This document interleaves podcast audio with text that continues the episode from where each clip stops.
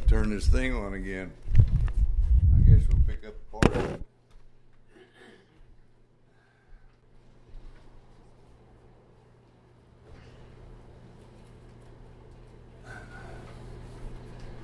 Isaiah 8, 5 through 7.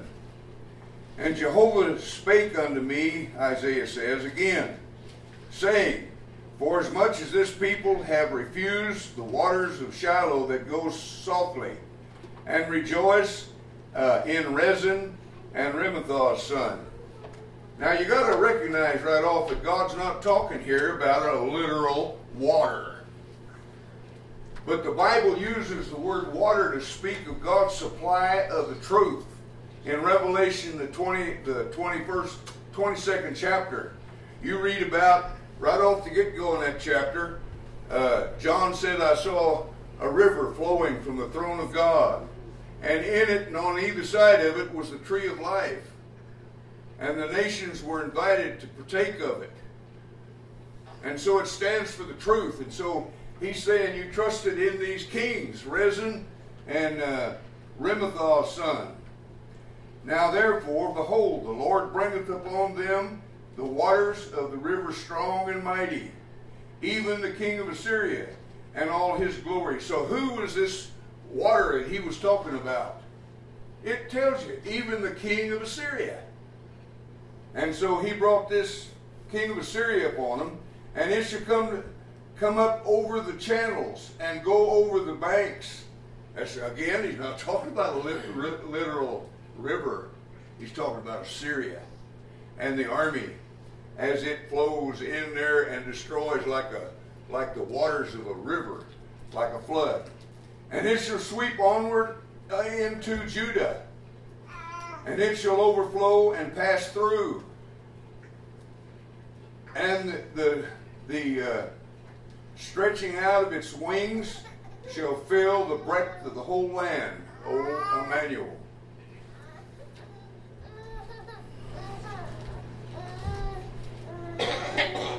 The Lord said uh, through his prophet Amos, he said, I will pass through the midst of thee, saith Jehovah.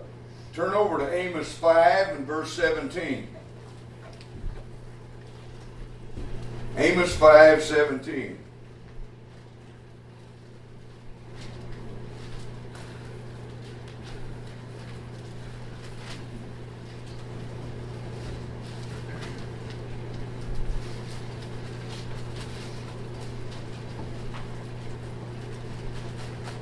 And all the vineyards shall be wailing.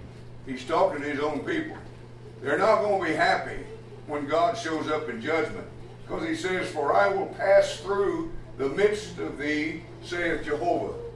Well, now, what does that mean? That God was just going to walk through them? Uh, it's not speaking literally, and you can see it when you study the book, because uh, turn over to the sixth chapter, verse 14 and he'll tell you how he's fixing to pass through them as a nation. He says, For behold, I will raise up against you a nation, O uh, house of Israel, saith Jehovah, the God of hosts. And so Amos here explains how this would be accomplished by the Lord. He's going to use an enemy to pass through and overflow them like a river. And so the nation which the, uh, the God of hosts, that is the God of all the nations, because when you read about the God of hosts, that's a statement of God being the God of all the nations, not just Israel.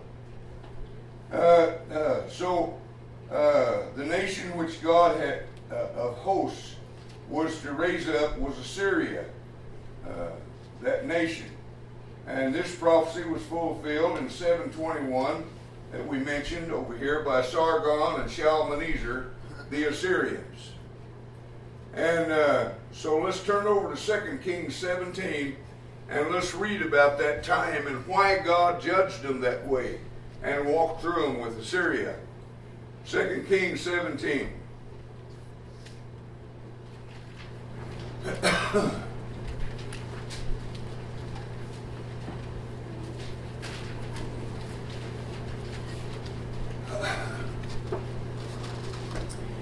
In the 20th year, verse 1, of Ahaz, king of Judah, began Hosea, the son of Elam, to reign in Samaria over Israel, and reigned nine years. And he did that which was evil in the sight of Jehovah, yet not as the king of Israel that were before him.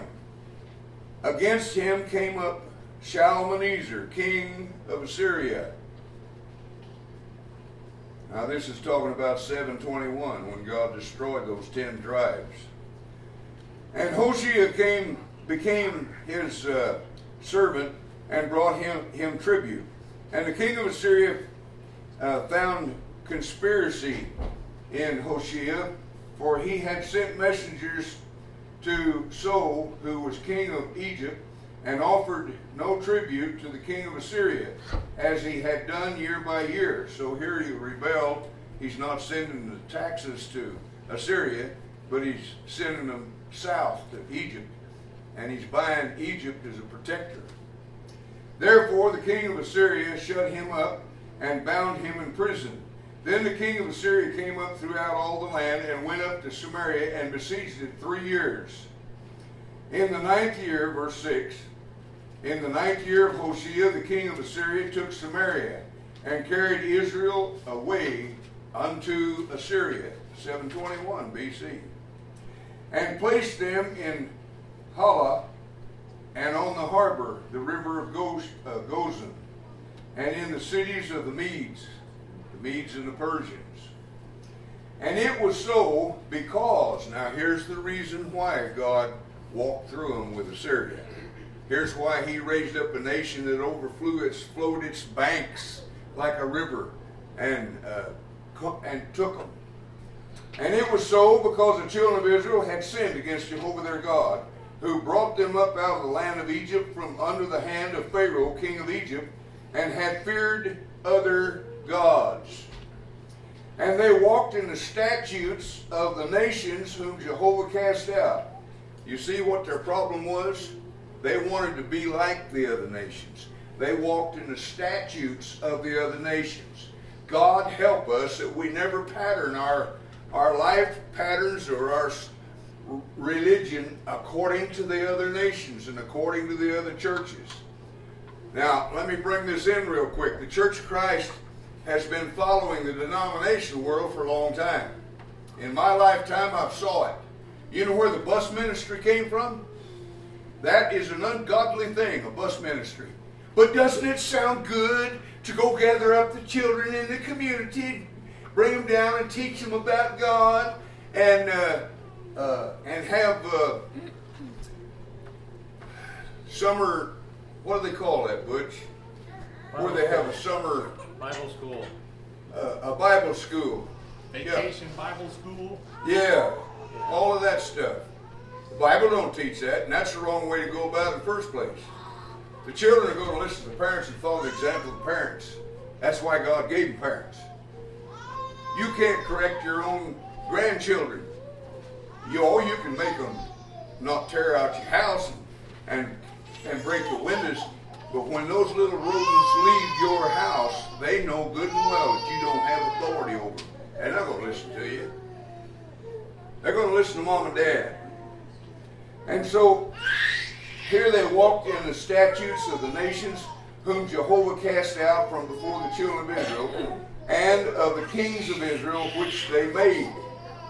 And the children of Israel did secretly things that were not right against Jehovah their God. And they built them high places in all of their cities, from the tower uh, of the watchman to the fortified city.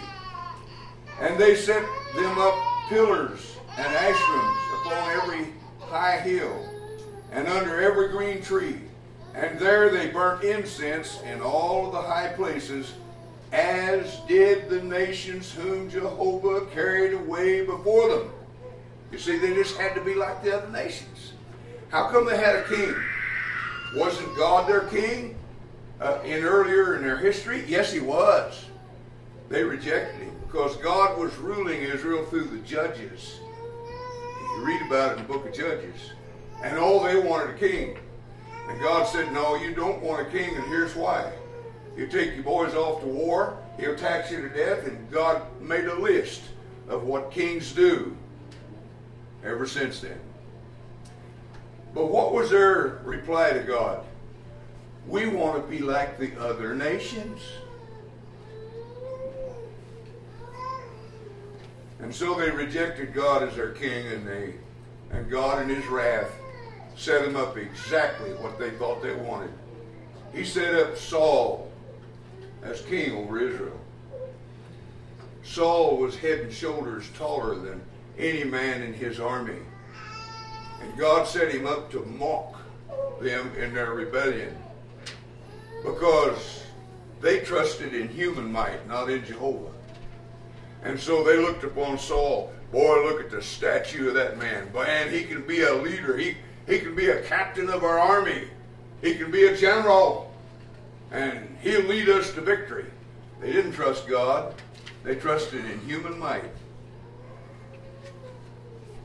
God also commanded them to not have any horses. And even David had stalls full of 20,000 or something like that of horses. They've uncovered that in archaeology. Why did God command them not to have horses? because horses back then was not a little child's plaything. It wasn't for little girls to ride around and enjoy the community. A horse was a vehicle of war. And it meant they didn't trust in Jehovah, they trusted in horses. And that's why God commanded them not to have horses. All right, so, uh, and they wrought wicked things to provoke Jehovah to anger.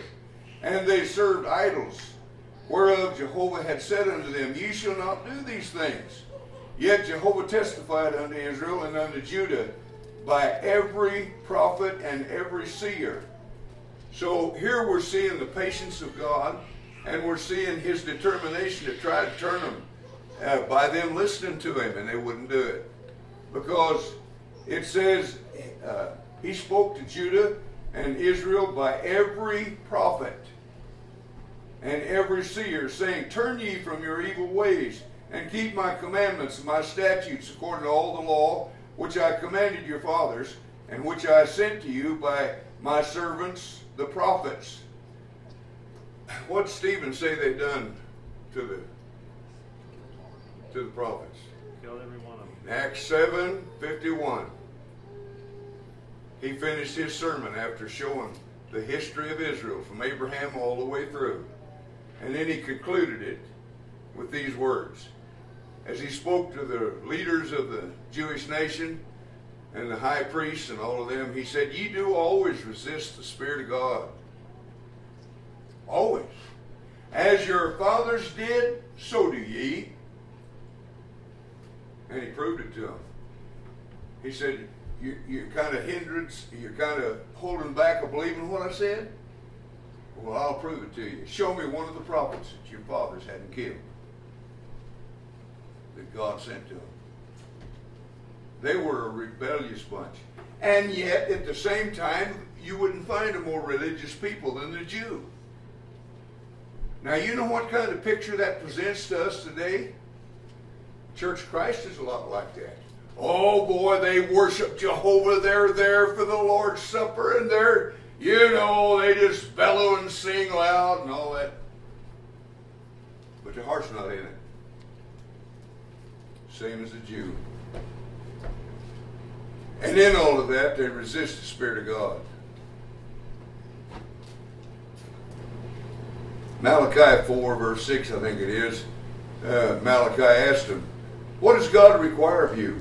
But to do justly, love kindness, and those things. I forget I, am not sure about where it's at. Uh, nevertheless, they would not hear. Do you, did you underline that? You need to underline that. They would not hear. They were very religious, just like we are. But does the Church of Christ listen? No. They've got it in their mind. Their mindset is, I've been baptized. I'm saved. And to hell with everything else. I'm not going to waste my time going to class and studying that old book. It's boring. But I'm, I'm a Christian. You see how contradictory that is? But that's how people are. They haven't changed. When when Paul said Romans 15 4 that those things were written for our learning, that we through patience and comfort of the scriptures might have hope. When we look back at God's church, the church of God in the Old Testament, we're looking at the church of God today. Oh, a different covenant, but human nature has not changed. And so we're looking into a looking glass and we're seeing how we perform. We're no different than those people. And that's why all of the admonitions in the New Testament to uh, uh, look hard at your uh, service to God. All right, notwithstanding, they would not hear, but they hardened their neck, like to the neck of their fathers, who believed not in Jehovah their God.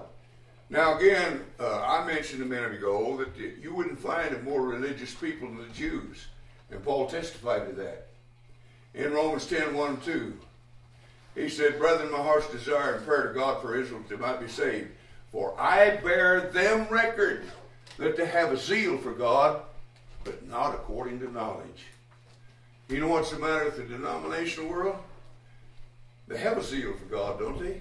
The Jehovah Witnesses, the Mormons, the Baptists, and all of them, the Catholics, don't they have a, a an ardent desire for Jehovah? But not according to the knowledge of this book, and there's a problem. There is their problem. They're not listening to God. If it don't fit their program, if it doesn't fit their lifestyle, they don't they don't accept it. They don't listen to it. And they re, uh, verse 15, and they rejected his statutes and his covenants that he made with their fathers, and his testimonies which he testified unto them, and they followed vanity. And they became vain and they went after the nations that were round about them. Now, that's the third time we've read that. They went after the other nations round about them. And again, the Church of Christ followed the Baptists in this bus ministry and in classrooms. Do you know that the church never had classrooms until uh, about 300 years ago? You didn't know that, did you? study what history we have of the church. You know why they started having classrooms for children? Because, see, teaching children is mother and father's responsibility. It's not the brethren's responsibility. Because here's a good hearted brother teaching your kids wrongly and down in the classroom and you're not there and you can't rebuke that. You can't stop that. So your kid grows up with wrong ideas. And it wasn't that brother's fault. He, he just didn't know. It's always been interesting to me that uh, in the Church of Christ, they're always looking for teachers. And they'll approach the audience, you know. Does anybody want to teach? We need teachers for the droolers and the scooters, and from the te- for the teenagers, and I don't know. They got them all classified in different groups. You know who's going to volunteer to teach? The one that shouldn't be a teacher. Let's just take somebody. Let's take uh, uh, Sister Sue. I don't think there's any Sues here, so I won't. I won't hurt anybody's feelings. Sister Sue was baptized two weeks ago. She don't understand. She spent a whole lifetime in the Baptist doctrine or the Methodist doctrine or the Presbyterian doctrine, and she has a heart of gold, bless her heart, but she don't know the truth. She needs to be sitting in the adult class where the elders are teaching the whole congregation. But where where's she at? The the elders they say, have we got anybody who wants to be teachers? Me, me, me, me. They want to do something for the Lord because they were just baptized two weeks ago. And so they become a teacher. That's not taught in the Bible at all, Bible classes. But we got them. Where'd we get them? Because we want to be like the other nations. We want to be like the denominational world. We just couldn't handle it. Bus ministry, classes. I heard a well known preacher that's known worldwide. And I heard him at a World Evangelism Forum as he condemned the church for not having missions for young people like the Mormons. And he said, as soon as I get out of this lecture, I'm headed up to Salt Lake City to learn how they do it. And so we got schools down south called AIM programs. And Churches of Christ send their daughters and their sons, young ones, down there, like the Mormons. And they go and puff them up with a bunch of instruction, and then they send them off. And mom and dad and the congregations they came from is the one that supports them, just like the Mormons. And right here locally, I remember years ago reading letters that was published on the bulletin board by little girls 17, 18, 19 years old that went through the AIM program. And it's only just a few months uh, instruction. It's just enough to make them smart alecks. That's all. They don't understand love yet. They're not preaching the truth in love. They just know some scripture and they're going forth and and here uh, this one particular girl she was writing back from overseas where she was dispatched and she was telling the congregation here locally in the tri-cities she was telling them weekly how she thought the, the church was progressing and what they were doing wrong and what they were doing right according to her and she sounded like the apostle the apostle paul Oh, shame on us. But that's what we do because we want to be like the other nations, the other churches. Yeah, Merle, I had when I was in Alaska, I had a friend. He was a white collar, he, he investigated white collar crimes for the state patrol. And he gave a little talk to the church about what the subject you're on, Sunday school classes. And he said, let me tell you, church leader, something. I never met a child molester that wasn't a Sunday school teacher. He said, well, that's a good place for him to start, isn't it? Or drive a school bus. You said, if you get a yeah. new member in your congregation, I want to yeah. teach. I want to teach. You said, you better, yeah. you better be careful. We never learn. We're. That's why the Lord referred to us time and again as sheep, because there's nothing more dumber than a sheep. Does everybody agree with that? Mm-hmm. Now, if you don't, hold up your hand, and we'll argue. You smell like a goat. a sheep has all the confidence in the world with a roaring lion. Walk right into his teeth and don't realize the danger. And that's why the Lord told about leaving the 99 sheep and going after the one that had wandered away to save him. All of us need God's direction because we're sheep. But we're too busy going out on our own mentality and our own thinking and doing our thing. and so the Lord befittingly called us sheep. And in Matthew 25, when he spoke of the final judgment, he spoke of the separating the sheep and the goats. Now, don't ever be deceived. Don't be so naive as to think because one of our members leaves our audience that, oh, the elders and the preachers ought to run after him. Because the elders and the preachers generally know who's sheep and who's goats. And a goat knows what he's doing. And I'll tell you firsthand, my Christianity does not teach me to leave the 90 and 9 and go after a goat. He's where he wanted to be in the first place. He's in rebellion. He's a goat. Maybe that's why Jesus used it, the, uh, the uh, analogy of sheep and goats. A sheep is just dumb. A goat knows full well what he's doing. They went after the nation round about them, uh, concerning whom Jehovah had uh, charged them that they should not do like them. Uh, verse 16, and they forsook all of the commandments of Jehovah their God and made themselves molten images, even two calves, and made an Asherah, and worshipped all the host of heaven. And they served Baal, and they caused their sons and their daughters to pass through the fire. And they used divination and enchantments, and sold themselves to do that which was evil in the sight of Jehovah, to provoke him to anger.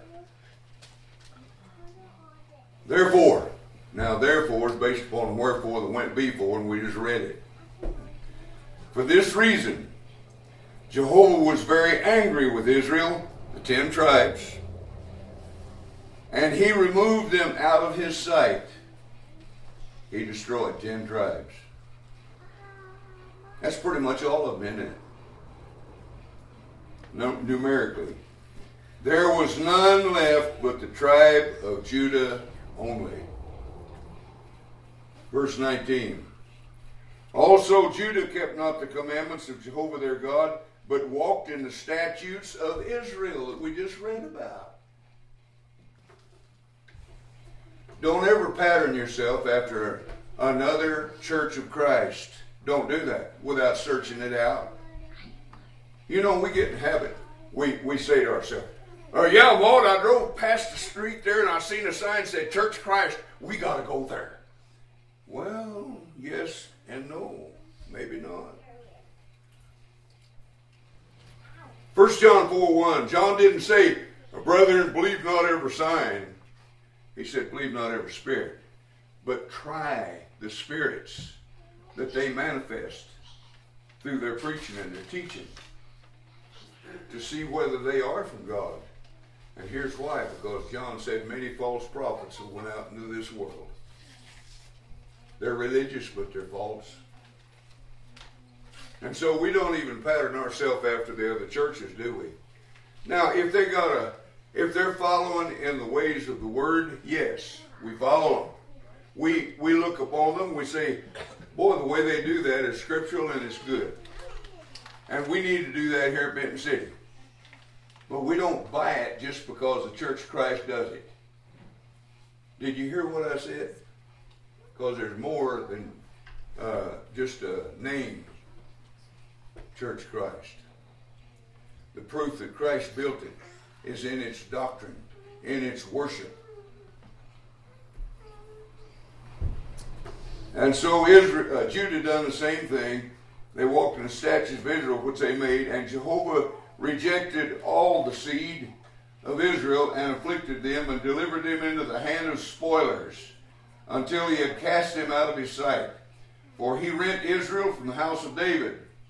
And they he took ten tribes out of it. And they made Jeroboam the son of Nebat king. And, Jeho- and Jeroboam drove Israel from following Jehovah and made them sin a great sin. And the children of Israel walked in all the sins of Jeroboam which he did. They departed not from them until Jehovah removed Israel out of his sight, as he spoke by all his servants, the prophets. Are you going to read in the prophets where God warned them that he was going to remove them? Oh, yeah. So you can anticipate that when you're studying and reading through the prophets. So Israel was carried away out of their own land to Assyria unto this very day.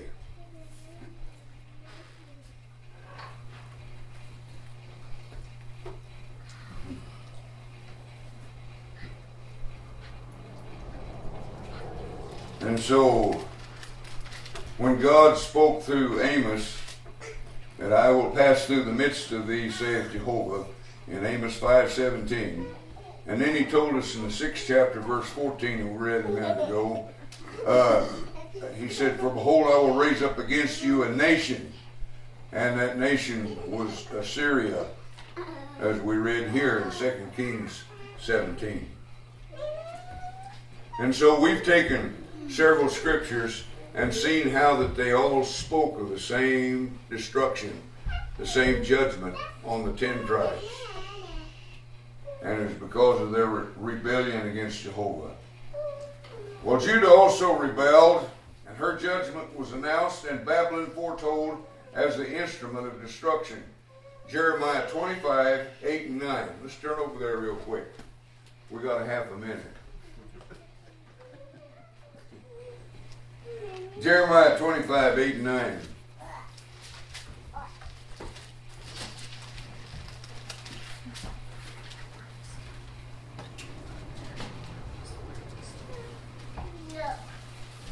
Therefore, thus saith Jehovah of hosts, because ye have not heard my words, behold, I will send and take all of the families of the north, the northern kingdom, saith Jehovah, and I will send unto Nebuchadnezzar, the king of Babylon, my servant. Here's a wicked king, it's God's servant, only in that God used him as a servant to come over and destroy, and take them away captive. And Jehovah uh, saith Jehovah, and I will send unto Nebuchadnezzar, the king of Babylon, my servant, and will bring them against this land and against the inhabitants thereof, and against all these nations round about. And so God not only punished Judah, he also punished all the other nations. And you remember in our study of the minor prophets, what did uh, Sennacherib and Sargon and Shalmaneser do when they come down from the north, from Assyria, and took those ten tribes? Did they stop there? No. Uh, you read in the prophets, they came on down by the decree of God, and they licked up all of Judah except for Jerusalem. They went down and they licked up Egypt, according to God's prophecies. And then on their march back to Assyria, they found out that they had forgotten the city of Jerusalem. Now, what's the city of Jerusalem? Well, in the Psalms, God says, I've chosen Zion and Jerusalem as my city forever. Now, in the Old Testament, it was a literal city. That's where you went to uh, confront God about matters in the temple. Where do you go today? Jerusalem, the spiritual Jerusalem called the church. Hebrews 12, verse 19 and 20. Paul said, speaking to Christians, You have not come unto Mount Zion that might be touched and burned with fire and brimstone, and was so awesome that the people feared, and Moses said, I exceedingly fear and quake. But you've come unto Jerusalem, the heavenly city of God, the city that contains the firstborn, that is the place of just men made perfect, and of angels, and, uh, and of God in his residency.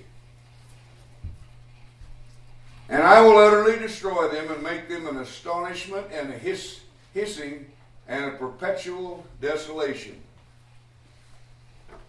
Okay, that was fulfilled in 586 when Nebuchadnezzar laid siege to Jerusalem, breached the walls, and captured the city and carried away the people captive to Babylon. And let's read about that, and that'll be the end of our study tonight. Second Chronicles 36, 17 through 21. Second Chronicles 36. 17 through 21.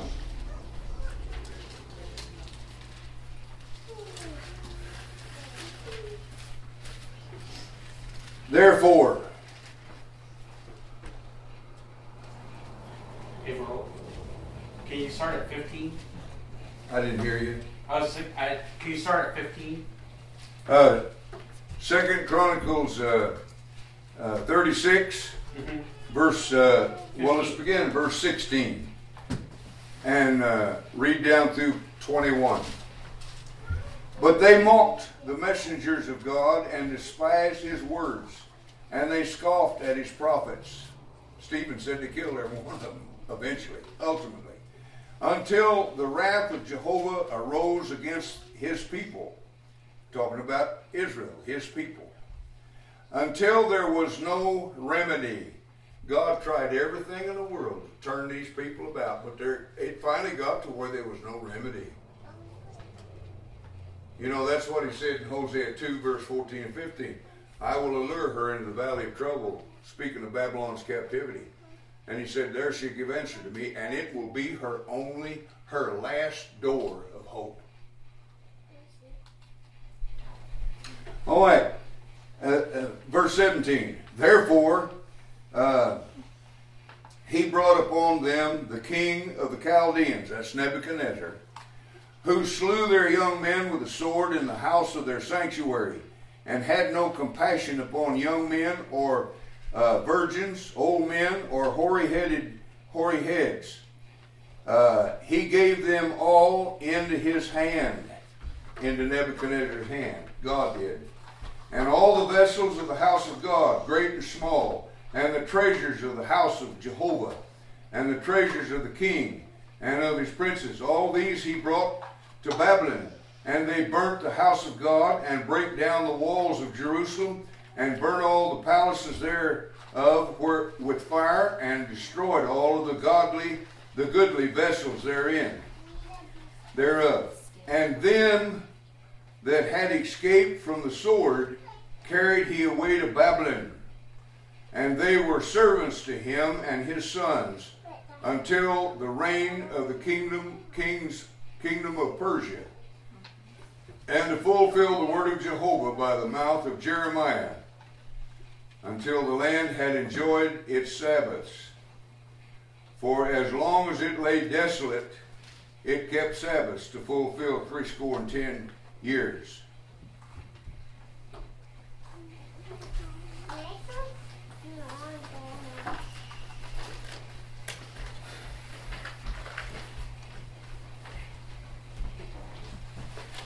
And then we, re- we read about the, uh, the return and the repossession of Judah. Uh, for this, Jehovah used Cyrus, the king of the mighty Med- Med- uh, Medo-Persian Empire. And look, while you're there in Second Chronicles, uh, look at 36, where we just read from, and look at verse 22, the very next verse, and verse 23. Now, in the first year of Cyrus, king of Persia, does that ring any bells with you? You remember Daniel and his interpretation of a dream of four kingdoms? And he told Nebuchadnezzar, Thou art the head of gold, your kingdom was represented by a head of gold. And the breasts and the arms of silver represented an inferior kingdom, which you find out in chapter 5 of Daniel was the Medo Persians. And then there was the belly of brass, uh, which is inferior to silver. And that spoke uh, in chapter 8, it's declared to be uh, the, uh, the Persians, the Medo Persians. And then there was a fourth kingdom, the one right after those three. And we know that to be Rome. Because in verse 44, chapter 2, God said, In the days of those kings, the kings of the fourth kingdom, the God of heaven set up a kingdom will never be destroyed, nor the sovereignty left to another people. And so that kingdom is when Christ came and set it up in the days of the Roman Empire. Uh, so he says in verse 22 now, in the first year of Cyrus, king of Persia, that the word of Jehovah by the mouth of Jeremiah might be accomplished, Jehovah stirred up the spirit of Cyrus, king of Persia. He stirred him up so after 70 years to send the children of Israel back to rebuild the city of Jerusalem with all the blessing and the money of heathens, of pagans. And so he made a proclamation throughout all the kingdom and put it also in writing, saying, Thus saith Cyrus, king of Persia, All the kingdoms of the earth hath Jehovah the God of heaven given me. And so Nebuchadnezzar ruled over the whole universe. And he hath charged me to build him a house in Jerusalem, which is in Judah, and whosoever there is among you of all his people, Jehovah his God be with him, and let him go up. Now, look at Ezra, the next page over, the next prophet over, Ezra, uh, chapter 1, and the first couple verses. Now, in the first year of Cyrus, king of Persia, that the word of Jehovah by the mouth of Jeremiah might be accomplished, Jehovah stirred up the spirit of Cyrus, king of Persia, And so that he made a proclamation throughout all the kingdoms, and put it also in writing, saying, Thus saith Cyrus, king of Persia, All the kingdoms of the earth say, hath Jehovah the God of heaven given me. And he hath charged me to build him a house in Jerusalem, which is in Judah. This pagan king, this heathen, he bows his chest out and said, Yeah, God commissioned me to go and send you people back to build, and he charged me to build the house of Jehovah. He was impressed with Jehovah, wasn't he? Because he'd seen the power of him. But did he worship Jehovah? No. No more Nebuchadnezzar did. Well, that's as far as we're going to get this evening.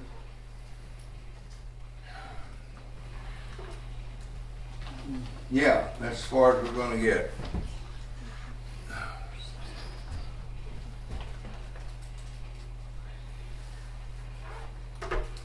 Let's stand and sing our closing hymn.